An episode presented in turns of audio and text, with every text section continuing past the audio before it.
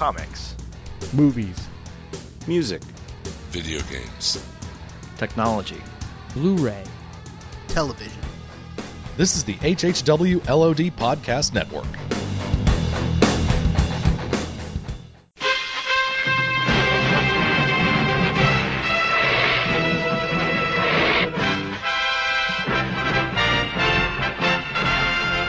Gathered together from the cosmic reaches of the universe, here in this great hall of justice, are the most powerful forces of good ever assembled.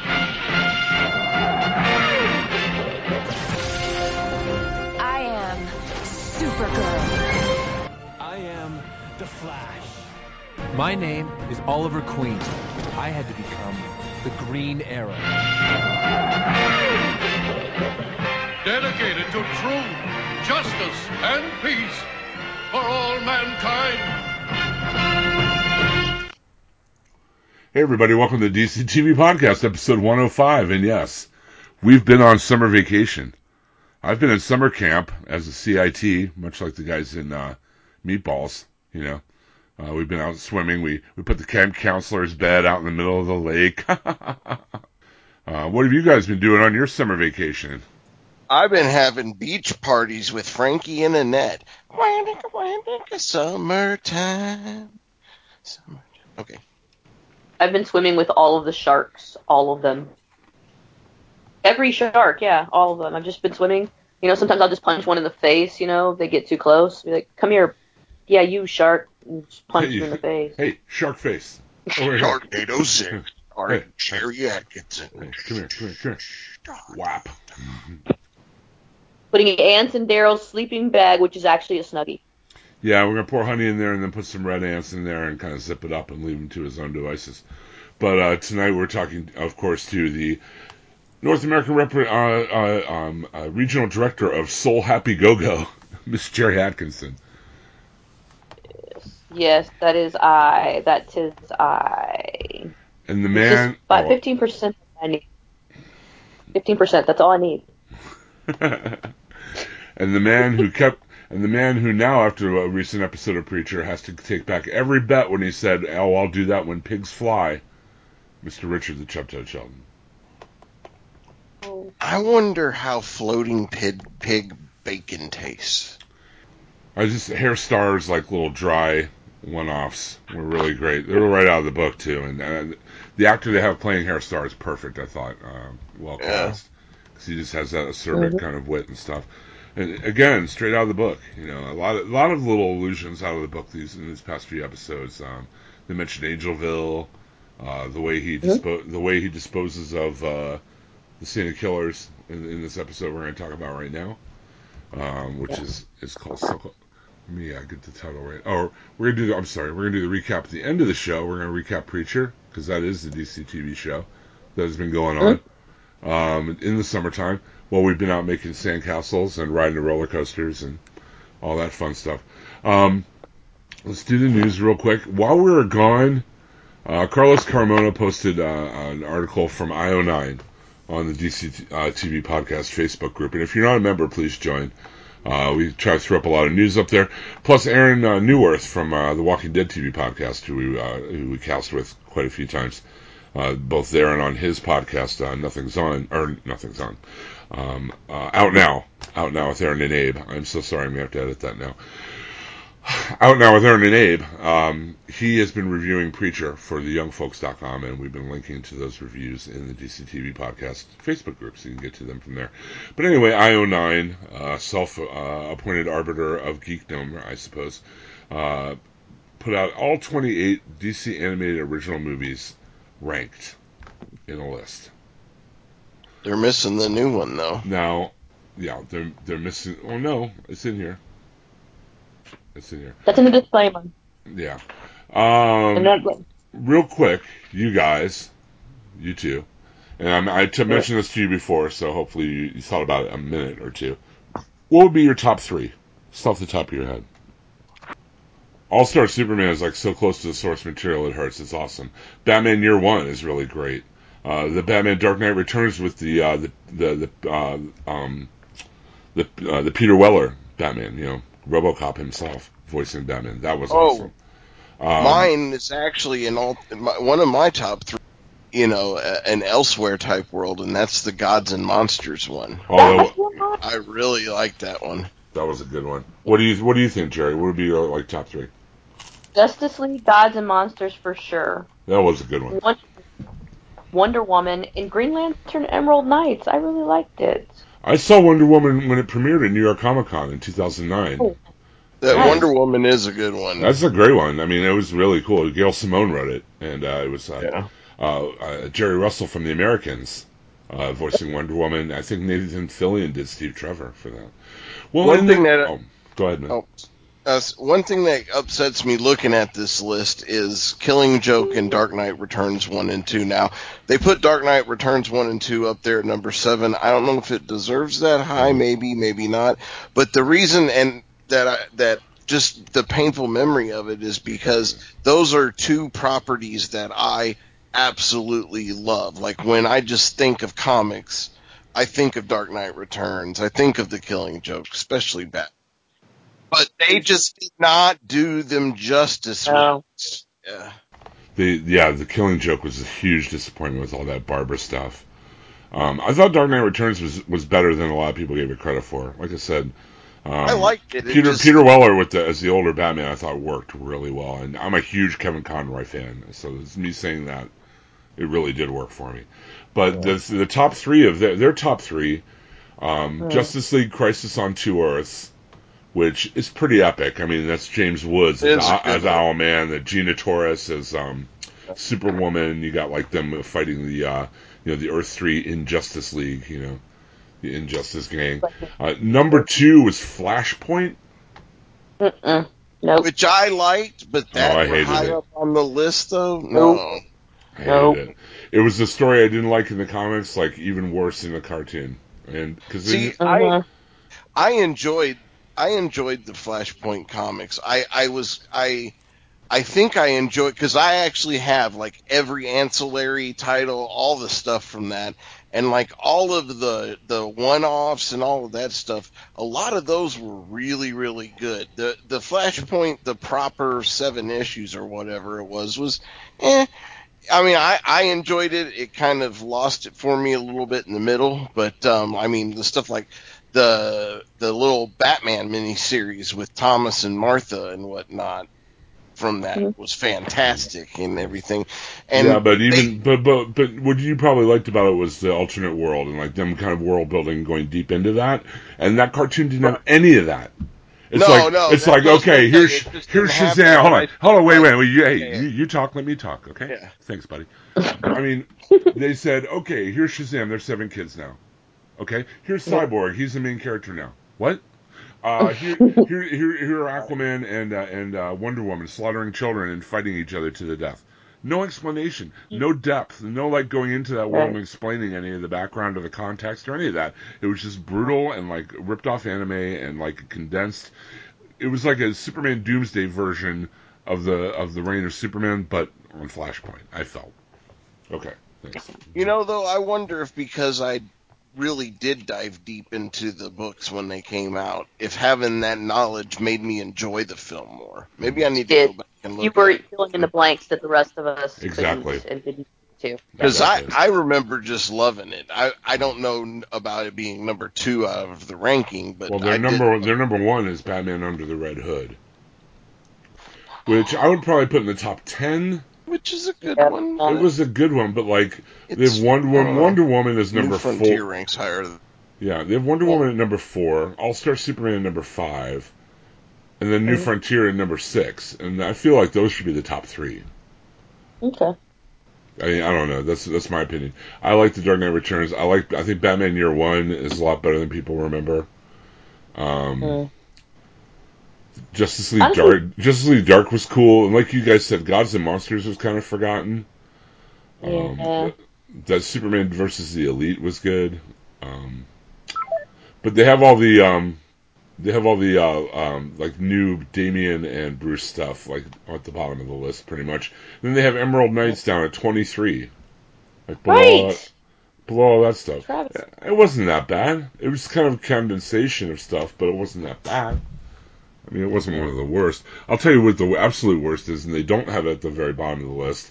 Was um, they have Killing Joke at the bottom of the list, by the way. They have the worst is Killing Joke, and I can see their point with the whole um, well, Batman Batgirl sex and and all that stuff. I totally get where they're coming from on that. But the absolute worst was the very first one they did was Superman Doomsday, because it was like they were trying to put like four years of continuity into an 89 minute cartoon, and it just did not work. Right. Yeah, it was just too much. Yeah.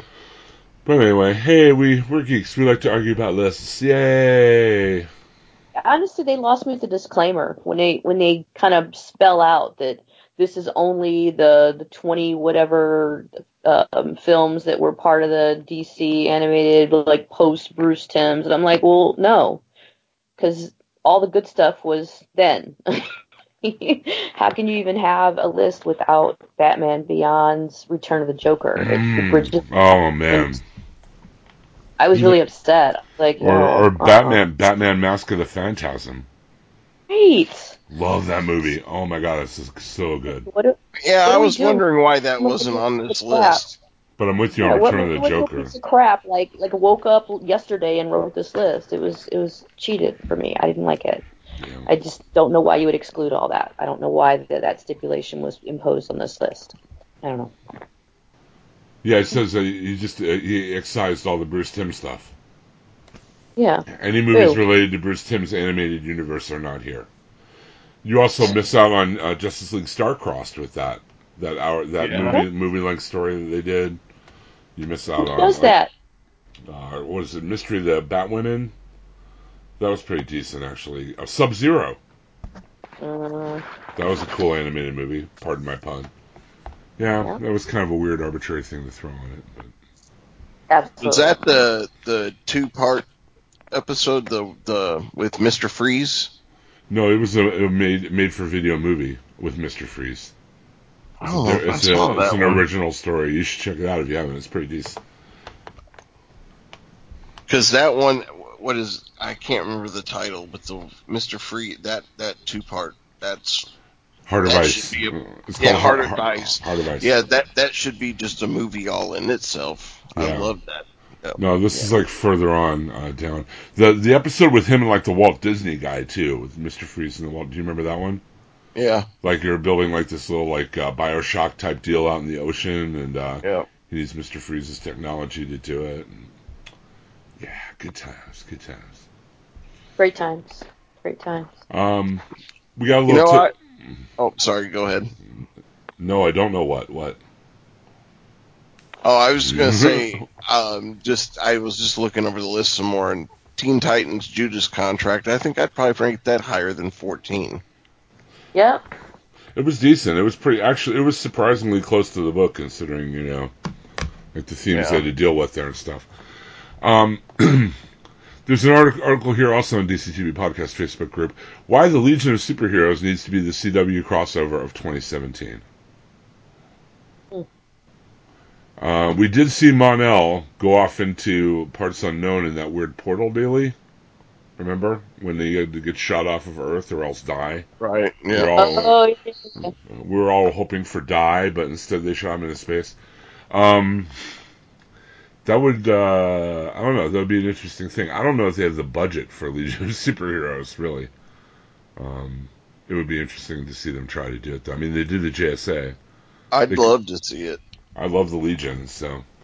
Um, interesting note too that they came out with the um, the titles of all the episodes of the uh, four part crossover this year, Yeah. and they all have the word "great" in the title.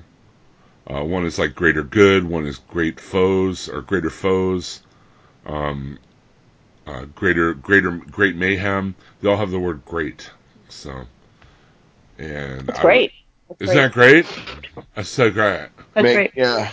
But I'm But, thinking great. oh my but I'm thinking, you know, it's, it reminds me when they say great. The only thing I think of is like Great Darkness Saga, which is also a great, you know, Legion story. But I mean, the big bad and the, you know, spoiler for a 30 year old comic, uh, was was Darkseid. You know, it turned out to be the, and there's no way they're going to use Darkseid in the in the TV show. That's just not going to happen. Oh, okay. I don't think they will. So is it is it is the whole crossover? You know, make DC great again? Is that the theme? Oh gosh. Let's hope not. The way that's working out for him, I let's hope not. Please, please. Gentlemen. Uh, I just wanted to thank Ken Jr. for the uh, poster he made of the three of us. that was awesome. I'm glad I, I'm glad I got to be Jesse. That was awesome. and also, so let's uh, see Jesse take like- some rounds to the chest with a bulletproof vest. Okay, let's see that. my favorite was um yeah, my favorite was uh, Daryl as Herr Starr though. That, that's that's just creepy. He almost looks like Blofeld or something. You know, like he's waiting for you to come into you know you're come into his lair or something. Um, we have a couple of additions to the Arrowcast this season. First, we have uh, Richard Dragon is coming to Arrow. And if Richard Dragon is coming, can the question be close behind? I don't know. Uh, and um, um, also the woman who played Cherry Bang on Glow. Did you guys see Glow on Netflix? Yes, it was Yes. fantastic. Phenomenal. Yeah, she was awesome in it too. Um, she's playing uh, Samantha Watson, uh, uh, an FBI agent who is being sent to investigate Oliver Queen's connection to the Green Arrow. Um, says here in the, the her um, little bio for her character, intelligent and poised with no nonsense attitude. She won't rest until all of Oliver Queen's secrets are revealed. Nice. Once we find out who died on the island and stuff, and who didn't, I guess.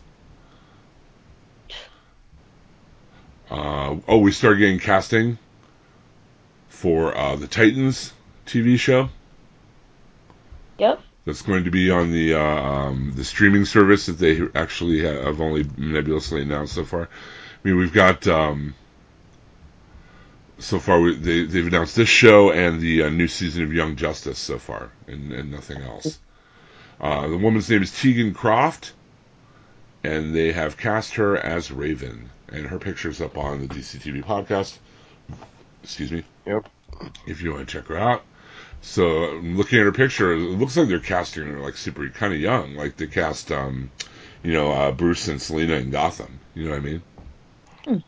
That's who my cat's named after. Raven. Oh yeah. Yep. Is she half demon? Yes, she is. All cats are half demon, Jim. Come on. Yeah, that, that's true. They're we- half demon, half god. Hello. we just we just got a new kitten actually. So. Um, the final performance of Adam West as Batman um, versus William Shatner as Two Face will be uh, coming will be uh, out uh, October seventeenth on Blu-ray and digital. Uh, it's called Batman versus Two Face. You've got Adam West in his final uh, turn as Batman, and I'm glad. I'm kind of glad Daryl's not here Sorry, 'cause since I actually talk about this. Uh, it also co-stars Burt Ward and Julie Newmar, uh, once again, and uh, William Shatner is playing Two Face. So, if you like that first one they did, uh, you know, Return of the Two. Crusaders, yeah, if you're a fan of the old '66 show or whatever, then uh, it definitely had that flavor uh, on lock. So. I'm sure they'll do this in the next thing. Uh, we got to see pictures of the new, I guess it's the Justice League's version of the Helis- helicarrier. It's called the Flying Fox. Mhm. It's this big ass plane that Batman bought for them to fly around in. Yep. Okay. Uh, it's huge. Um, it's it's really really big. I look forward to- to the Lego version of that when that comes out because I think that that's one of the ones they're planning. That will be uh, that would be a, a pretty epic Lego. Uh, Teen Choice Awards: Melissa Benoist and Grant Gustin won. wow. Teen- Teen Choice Yay! So, Rich, you know, you hanging out in the middle school to get those ballots in, that really worked for them. So, Yeah, that's it. That that that's yeah, that's exactly why I hang out. in the Yeah, that's why you're at the middle Uh. school. Was it, that's totally why you're at the middle school, isn't it? Uh, sure. Yeah, of course. That and selling band candy. Uh, but like I said, join the join the DS, DCTV podcast Facebook group uh, if you want to stay abreast of things, especially when all the shows come back in September and October. There will be a lot of shows flying our way and a lot of more news to talk about. Summertime, it's always kind of slack, so that's why we slack while we can, so we can work doubly hard during the season, watching like 25 shows a week or whatever it is. I can't even remember how many. Um, It's a good thing I don't have a life. I have a life. I just uh, am able to watch TV on my phone pretty much anywhere. So yeah, it's helpful. true. 21st century. I saw a pretty funny uh, meme the other day. It was Doctor Manhattan sitting on Mars, you know, by himself, and it said the feel that feeling when you're on the phone, you're on the toilet without your phone. Oh my god. That is so true. uh, let's talk some Preacher, guys. First of all, this season has been kicking ass, at least in my opinion. Seriously. I agree. The only thing I can compare it to this season is Game of Thrones, which is just every episode is just knocking it out of the park. Oh my God, Game of Thrones. That'd Oh, be a whole, we should have a whole other podcast just to talk about that, man. Because I would be on that podcast. that A team at Just the to talk about this last episode, we could That- spend hours on it. that A team off to go kill the White Walkers or whatever. that was great. Um, anyway, enough, enough of that. Let's talk about another good show. And it's been getting no, nothing but better all, all as it's been going on, in my opinion, anyway. Uh, episode six was called uh, Sokosha, and uh, it starts out with kind of a weird segment of a guy coming to a dude's house and taking 15% of his soul. Um, it looks almost like he's drawing blood, but the, what he takes out is kind of sparkly and, and weird. And uh, he gets uh, fifteen thousand or one hundred fifty thousand dollars for fifteen percent of his soul. Would you guys do that? Sure. What soul? What? What? I mean, Yours. like, I would volunteer for Chubbs You're- in a minute. Yes. For Absolutely. Chubbs? Yeah, totally. I mean, I would that too. But I mean, for your own. Oh, I what soul? I don't have one. It's a congenital disformity of my a deformity I of mine. I would. Know you were a ginger? I forgot. I was born without a. Born without a. So, thank you for bringing that up. Appreciate it. I wonder why we couldn't see you in the mirror in the hotel room at HeroesCon. Now I know. I think that's because it was just up too high. It was kind of creepy. It, it, it was cool. It was a cool and kind of creepy scene at the beginning that really you weren't sure what was going on because they really hadn't set this up all that well or, or before. You know what I mean? And it was kind of a haunting little thing going on there at the beginning. Um, and this episode is when the uh, the Saint of Killers has found his way to where the preacher is, and they and Jesse Tilden and Cassidy know it, so they need to figure out a way to slow the Saint down. So where do they go? The library. Yay! They go to the library. The Dewey Decimal System will never fail you. And it's really uh, I really like uh, the uh, sequence because they've got like not only do they have the actual comic books there on the table like from the preacher like the, it was a little meta to have the preacher comics there. You know what I mean? Yeah. but, uh, but I mean they have like romance novels and then the audio book is like did, did you guys catch that one? And uh, join us for our next uh, part of history psychopaths number 48 when we talk about Dick Cheney. Know um, that was pretty hilarious. But I like that. I, really like that sequence and stuff. Um, Yeah. they, but they realize that um, the saint it can't go to heaven because he doesn't have a soul, and that's why he's able to you know to kill and kill and kill and not and not die or whatever. So um, while the saint of killer is holding Denis hostage, um, he bluffs his way. Jesse bluffs his way into a deal. He says, "Look, I know you want to join your dead wife and daughter in heaven. I can get you a soul. Give me an hour, and I'll do it." So the saint agrees not to kill Jesse outright. He gets if he promises to get him a soul in one hour. But the saint keeps Tulip and, Je- and Cassidy and Denis as hostages to make sure Jesse doesn't skip on him, right? So first they go to um, he goes to New Orleans. He's in New Orleans and actually he goes to a voodoo shop. And did you notice that he introduces himself as Jesse L'Angelle? No, I didn't catch that. Yeah, yeah. Because if you remember Angelville in the comic, and like Grandma and why they wanted to make him a preacher and the last name L'Angelle and stuff, uh, that's a lot of Yeah. backstory there from the comic for sure. When he said that, I was like, whoa, you know, I was surprised he dropped that name very much. Because that means all that backstory's there. You know what I mean? They just haven't gotten Yep. to it. You know what I mean? Yep. So it's good to know. Um, but anyway, he finds out that the uh, all the uh, mom and pop voodoo shops have been pushed out by this Soul Happy Go Go, which are kind of go high tech on the art of soul dealing. So cute. And since Jesse has no time, yeah, I know. he doesn't have any time left.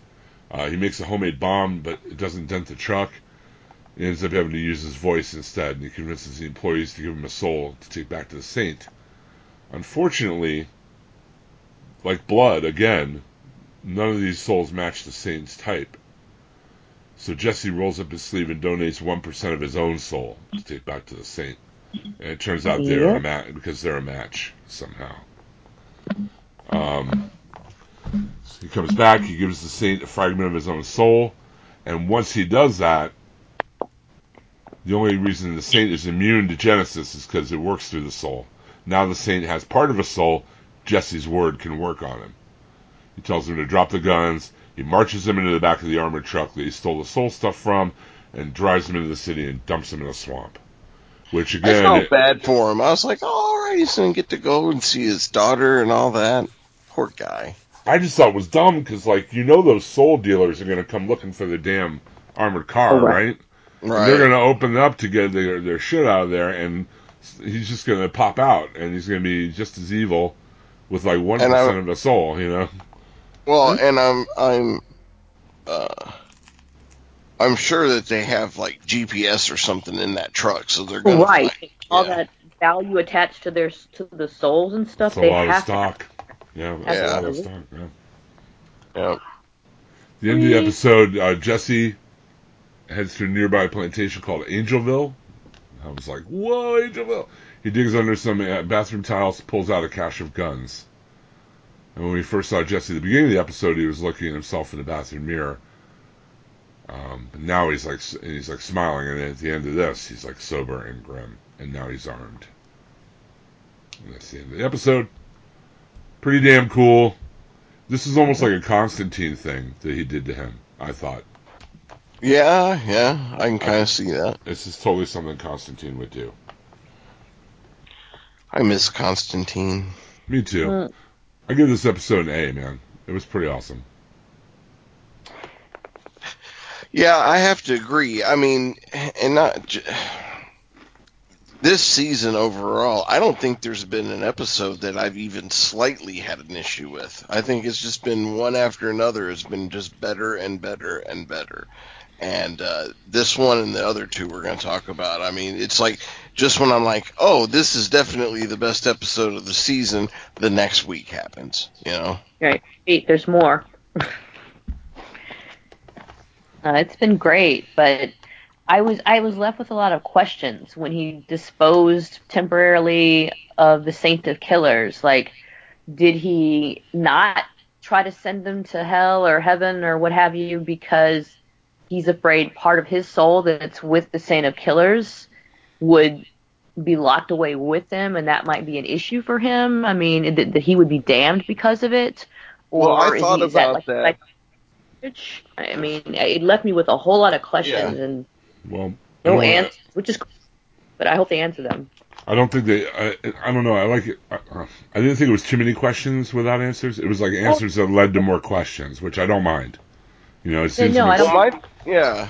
Is Um, trying to imply that these that they're related? Is that why their souls match, or that's that's kind of cool to explore as well?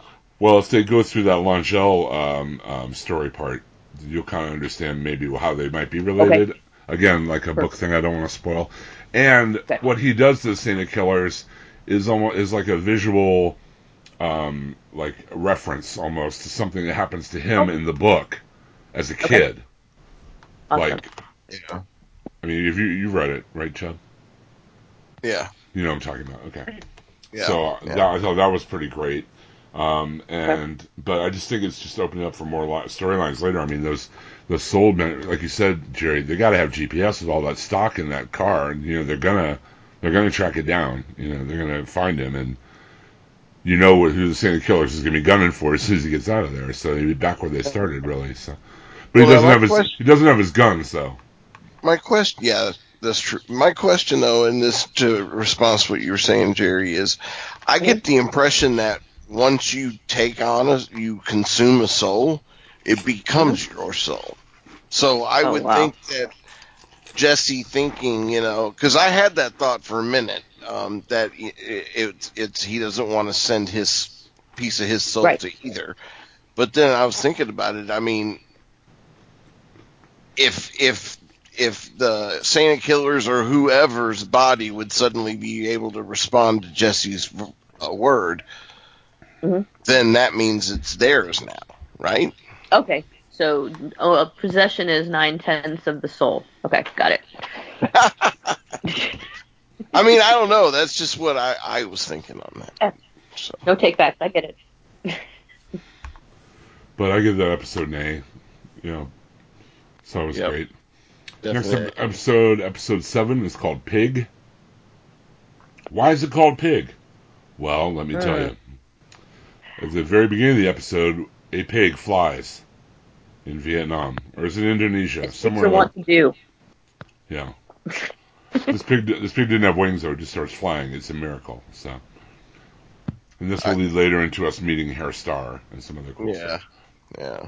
Uh, meanwhile, in New Orleans, they decide they cut, want to cut loose a little bit, and they figure out a way they're going to scam this bar in New Orleans where people get shot.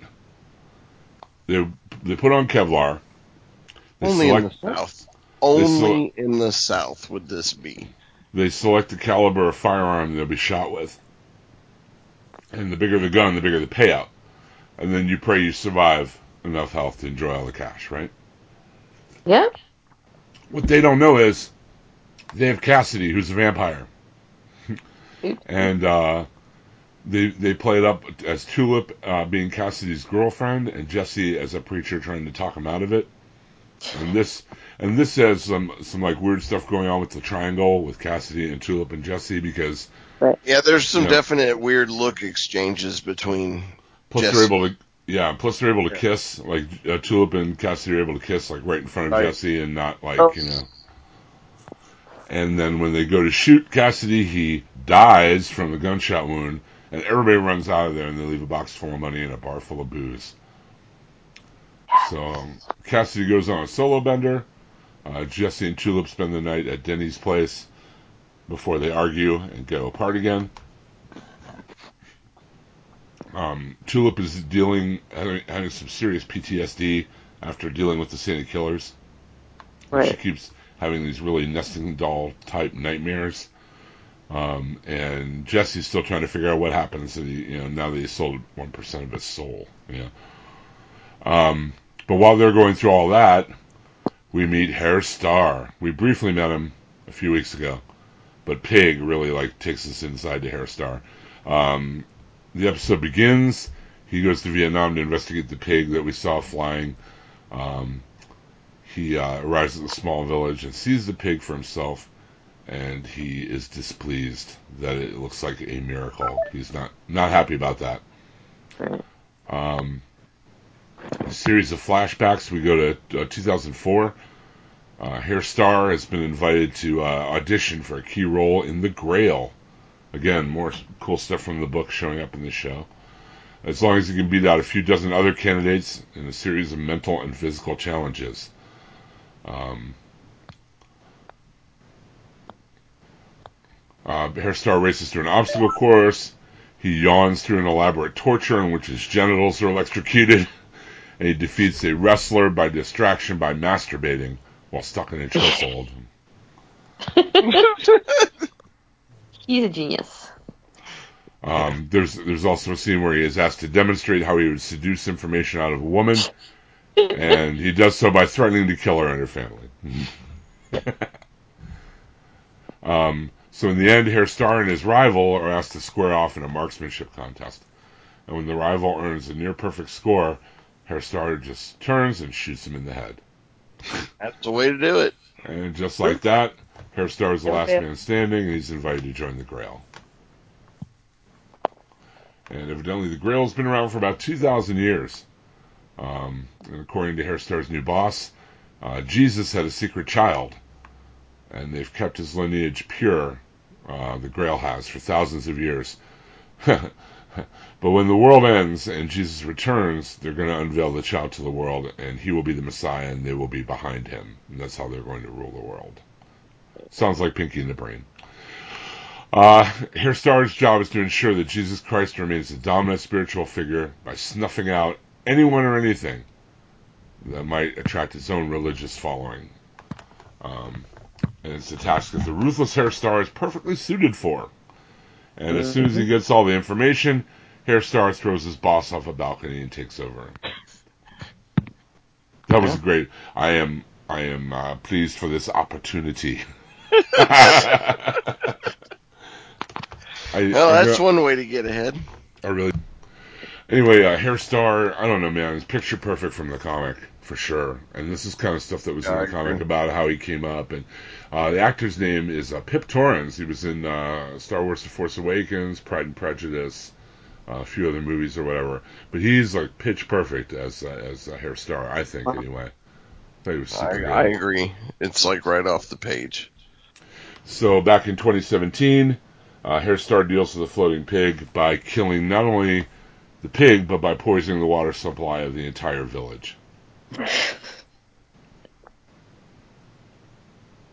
And then uh, off, off, off screen, you hear a scientist that kind of sounds like Stephen Hawking telling a newscaster about some vaguely scientific nonsense about the pig, and uh, that's to ensure the cult, that a cult won't rise up to worship it. You know. Um, and then uh, he learned his next target, Jesse Custer.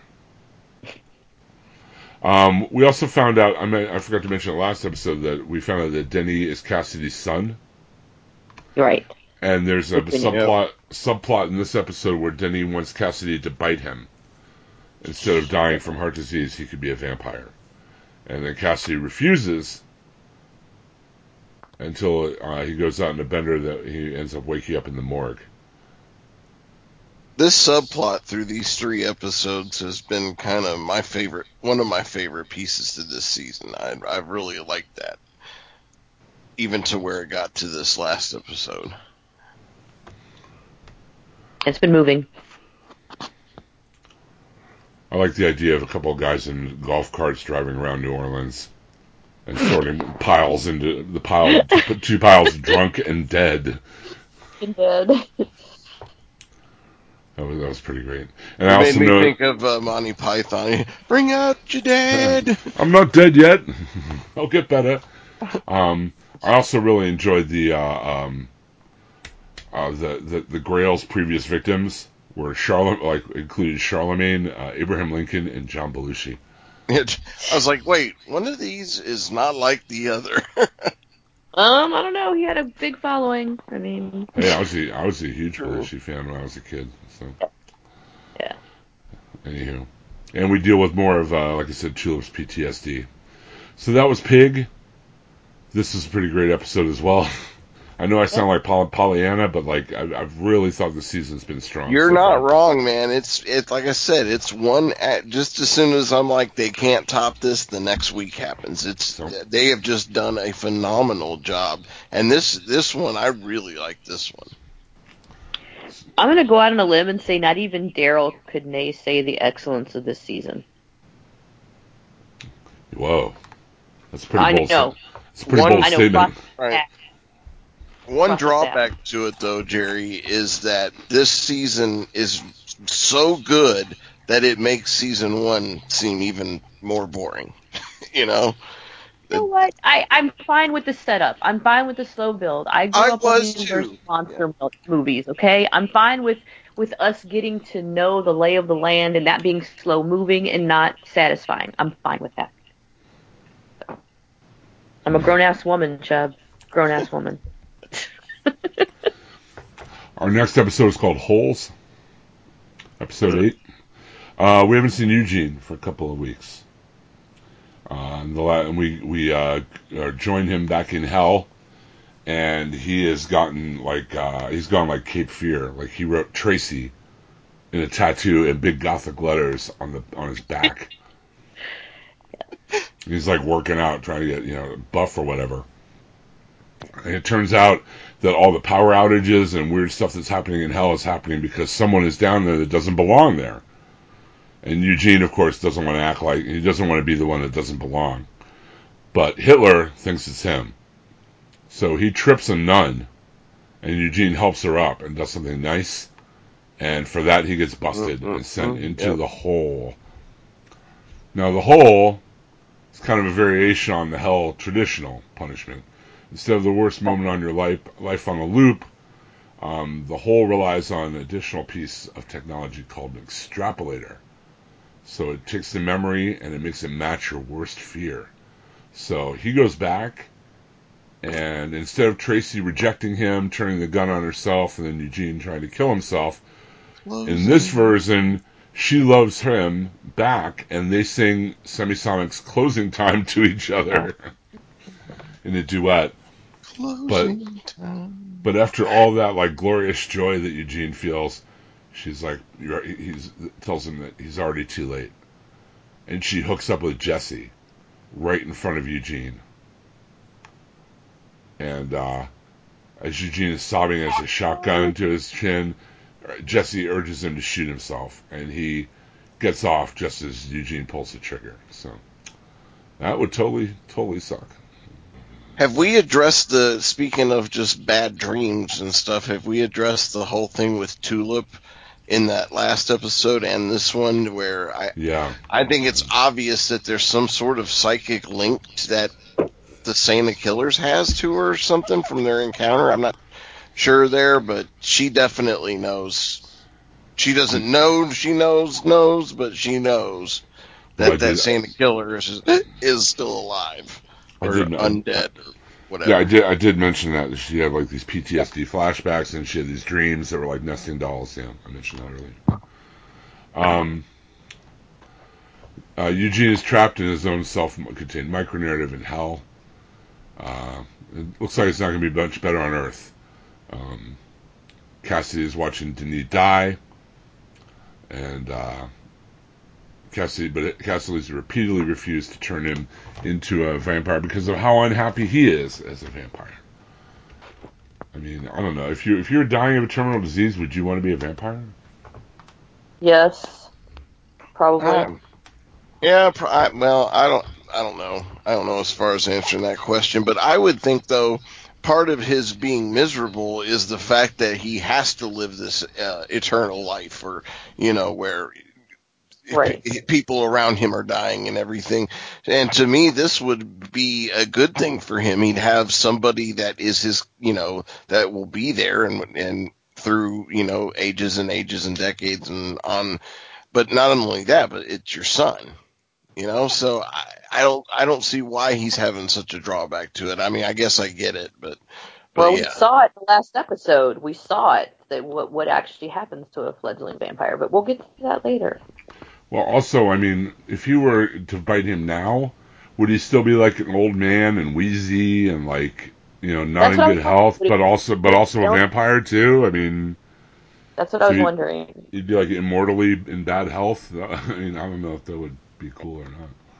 Well, we Um, learned that this episode, do we not? Yeah, we do. The um, Tulip is having uh, more PTSD episodes while she's trying to fix things in the kitchen, and Lara Featherstone, also from the Grail, has been put in a nearby monitor, uh, apartment to monitor Jesse. Featherstone masquerades as a woman hiding out from a violent ex, but Tulip senses there's something up with her. She doesn't quite figure out what it is. The two women kind of tentatively bond over blueberry cereal and a hypothetical plan to go to the Hurt Locker, which was the bar they were at last episode. Um, Jesse, on the other hand, goes to Circuit Works, a Best Buy like electronics store, and a couple of geeks there help him analyze the God audition tape. What were they calling it? The nerd bin? Yeah, something like Something that. like that. Was, I don't remember what it was, but it made me laugh. Yeah, the thing is though, like he's sitting in a chair, and every screen behind him says Grail Industries, and he, Yeah. you know, it's just like, come on, man, can you put it a little further into his face, Right. maybe, or you know. Um, but anyway, they uh, put it, they enhance the reflection in the film. It's not a face; it's a coffee pot, so it's a dead end. Um, and as the geeks are shredding the disc, we see stamped on there is the logo for Grail Industries. Oopsies. All they had to do was look at the disc. That's it. That's all. That's all. Mhm. Uh, it's not clear at the end of the episode whether Cassidy will bite Denis and turn him into a vampire, but it looks like the kind of expression you'd have right before you suck somebody's blood. It did. And uh, we also, this is the first episode where we hear Cassidy's first uh, name, same as in the book. Uh. Right. Spelled, spelled, of course, in the Irish way, P R O I N S I A S, but pronounced Proncius. Um, that was episode eight, and this was more of a connecting episode for me, so I'm going to go down to a B. Instead of you know the other the other episodes kind of had like one major like story arc thrust behind them or whatever. This was more like, oh well, let's catch up on each character individually, you know. So I was fine with that. I just um, I don't know. I really like the Hurt Locker stuff. That that made it an A for me. That it's so dark and unexpected, and you have the female character that's the one that's the the thrill junkie. I I really loved that. I don't know. So, A. Yeah, I, I, I'm, I agree in A. Straight across. Uh, episode nine, puzzle piece. Uh, was this episode's uh, name? Jesse's looking for God on YouTube. Everybody. Hey, it's amazing the things you'll find on YouTube. I mean, Uh, It really. is. It really is. I can't. I can't argue with that at all. Uh, he ends up finding a dude who claims he saw God on a piece of toast. Um, there's a long a- action sequence shot from the perspective of a Grail operative's night vision camera. And that was pretty cool. Um, the last uh, few minutes of the episode, Herr Starr finally confronts Jesse in person and offers to help him find God, which is interesting. Uh, anyway. Um, the episode begins. There's still Tulip and and, uh, and Jesse and Cassidy are still kind of passive aggressively mad at each other. Um, Tulip kind of mocks Jesse discomfort with uh, her getting shot in the chest for money hobby, and um, Jesse uses Genesis to help Tulip sleep because her dreams now have gotten so bad she can't do it. She can't sleep anymore. So uh, all this is being watched by the Grail. Um, Lara Featherstone believes Jesse is a big deal. Herr Starr isn't convinced. What was the sexist remark he made? Something about a uh, it's a, a woman obeying a man's wish or something like that. that it, well, I, whatever it was he said, I was like, that is so such a Nazi thing to say, which is perfect for this character. I liked Herr Starr's line. I have a date. Kill them all. um, Starr's date is with the gar- daughter of Louisiana's governor. And it culminates in him making her stand silent and topless with a stick of butter tucked under her chin. The kill them all order turns out to kind of underestimate Jesse and his bowels. Tulip is asleep when a small group of Grail soldiers bust into the building, but Jesse, using the word Cassidy and Denis, who is now a vampire, as we see, um, it was kind of implied in the ending of the episode before, uh, they make short work of the attackers. Uh, the heroes hole up in the apartment waiting for the next strike. Jesse uses Genesis to amass a small army of cops to guard the building. Uh, on the vice of Lara Featherstone, uh, Herr Starr deploys a drone missile called Brad uh, to blow up the apartment building and kill them all in one shot. But it doesn't happen, of course. Um, Herr Starr ends up having an epiphany about Jesse while he's getting raped by a trio of male prostitutes. Family show, everyone. Family show. There you go. Go with For that. sure. So, pretty fun. Pretty fun. The uh, the mount, the Rissel gets uh, rerouted and ends up uh, striking the home of Larry Connick Jr., killing him instantly, and the attack is eventually blamed on Armenian separatists. The random, the random celebrity deaths are killer. Seriously. yeah, They're Tom so Cruise in season one. say- They haven't topped the, the Tom Cruise one though. I mean, that, that was great. random. And Harry Connick Jr. is just so random. Come on. I, Right. I, I like. Well, he I is New Orleans' favorite son, you know, Yes, that's a good call. for sure. Uh, in And then case you guys, back the Blade stuff, so that's timely-ish, right? There's a scene of uh, Denis dancing with himself, celebrating his newfound vampirism. Uh, Oh. Bra- Brad stands for Battle Ready Remote Operated Aerial Drone. So, in case you wanted to know. Should have guessed that. Oh, right. That was my second guess, obviously. Yeah, as the prostitutes are raping Starr in his office, Starr's eyes focus on the Jesse Custer file, and then that's what causes his epiphany while he's getting anally raped. That uh, Jesse is the missing puzzle piece. Huh? His face was straight bliss. That was brilliant. I loved that scene. Oh my god. I mean, it's it's right out of the book. I mean, Herr Starr is like has a lot of weird sex things going on in the book. I love that. I really love that. Seriously. Yeah, an epiphany while getting raped by male prostitutes. Yeah, like I said, no, no, but I mean, the, the look on his face, it was like his his aha or eureka moment. But it was such an unlikely setting for such a thing. I, I Right. always thought he would have killed all the prostitutes. I thought he was it was cut and dried. He was going to kill all of them. But no, he was just taking it, and he's like, "Oh, my missing puzzle piece." Right. beautiful. yeah, It was brilliant. it's Oh, really I loved been- it. Yeah, this season's been pretty great so far. Uh, I give this one an A minus. Uh, it had a really good action scene in it. I liked that a lot, and uh, it's been really, really good. And I'm glad they're. Uh, it's cool to me to see all these like um, ideas coming over from the book that I wasn't sure whether they were going to or not. You know what I mean? Right. Yeah. uh, like Angelville and like Herr Starr and the Grail and the whole you know bloodline of Jesus. You know, can't wait till we meet that guy. Um, but yeah, I've been really enjoying it so far. So you know, give the give this one an A minus. I just, to me, it's been consistently great through the season. So this one just stays like with the rest of them. I give it an A.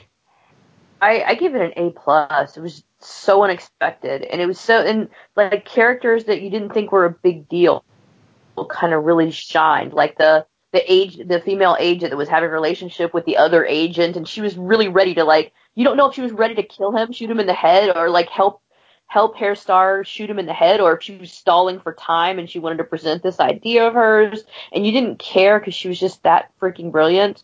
And then the aha moment, I, I give it an A plus. And the music in it, when the when his son is just dancing and he's feeling alive, and he didn't advance like decrease the aging process, but you could tell he's obviously not sick, which totally answered my question.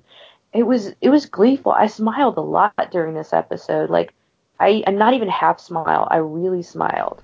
And I A gotta plus. give it, and I gotta give it to um, uh, AMC for like letting them go there. You know what I mean? Like really, like Yeah. not not holding back Yeah, on, on the story at all. I mean, it could have e- easily been watered down or whatever. Um, Julie Ann Emery is great as Featherstone. I think she hits like a really Yeah. good good tone there of that character. Beautiful. Um, it was very and I'm beautiful. really, I and I'm it. really Yeah. digging Ian Colletti as as Eugene, like his, especially with all that crap on his face and everything, all the um the makeup and everything. I mean, like this scene in this one where, or the scene in the earlier one where he's like reliving, you know, his uh, thing with Tracy and stuff, and you get to see his real face, and you're like, oh right, that's what he's supposed to look like, you know. Um, You reminded me of Edward Norton in um, American Me, like when he just totally went from from geek to freaking just bully. I'm like, whoa, yeah, totally yeah. reminded. You mean American History X? Yes, absolutely. Oh, okay. I meant Yeah, yeah. I, well, you know what I meant. Yes, no. American That's totally what History that's X. totally what they're going for though, because they, like you said, they had the big tattoo on his back and stuff. Yes, he He's looked like, like, he working out and everything. Absolutely, yes, Yeah. yes. But it's been really inventive, really smart and funny. It's been, I mean, it's been one of my favorite shows of the summer. And probably this and Defenders and uh, Game of Thrones, you know, for sure. Yes. Game of Thrones has been so awesome. Defenders, I I'm know. five episodes in, and it's been pretty good. I'm digging it. Okay, well, thanks for joining us for some DCTV. We really appreciate it, and we will be back in a few more weeks. Again, we're on our summer schedule, so you know, until the rest of the shows kick in, uh, we will be doing you know, the the every three weeks uh, thing. So when the next uh, three episodes of Preacher, next four episodes of Preacher rack up, we'll be here again to talk about him. And by that time, we will be into late September and just about to launch not only uh, Lucifer and Gotham at the end of September, but then at the beginning of October, with all the other CW shows. Um, so we'll be back in full full business then. So clear your calendars, clear your dance cards, kids. Um, real fast, if I can plug something, because you know it's my podcast, so I think I will. Um, we're, we got this new show on the Taylor Network. It's also available on GoodPencil.com. It's called Spirit of '77: Heavy Gigs in Seaside City. Okay, and what the, we've done is we've taken a role-playing game set in the world of 1970s TV action movies and TV shows, and turned it into a radio play.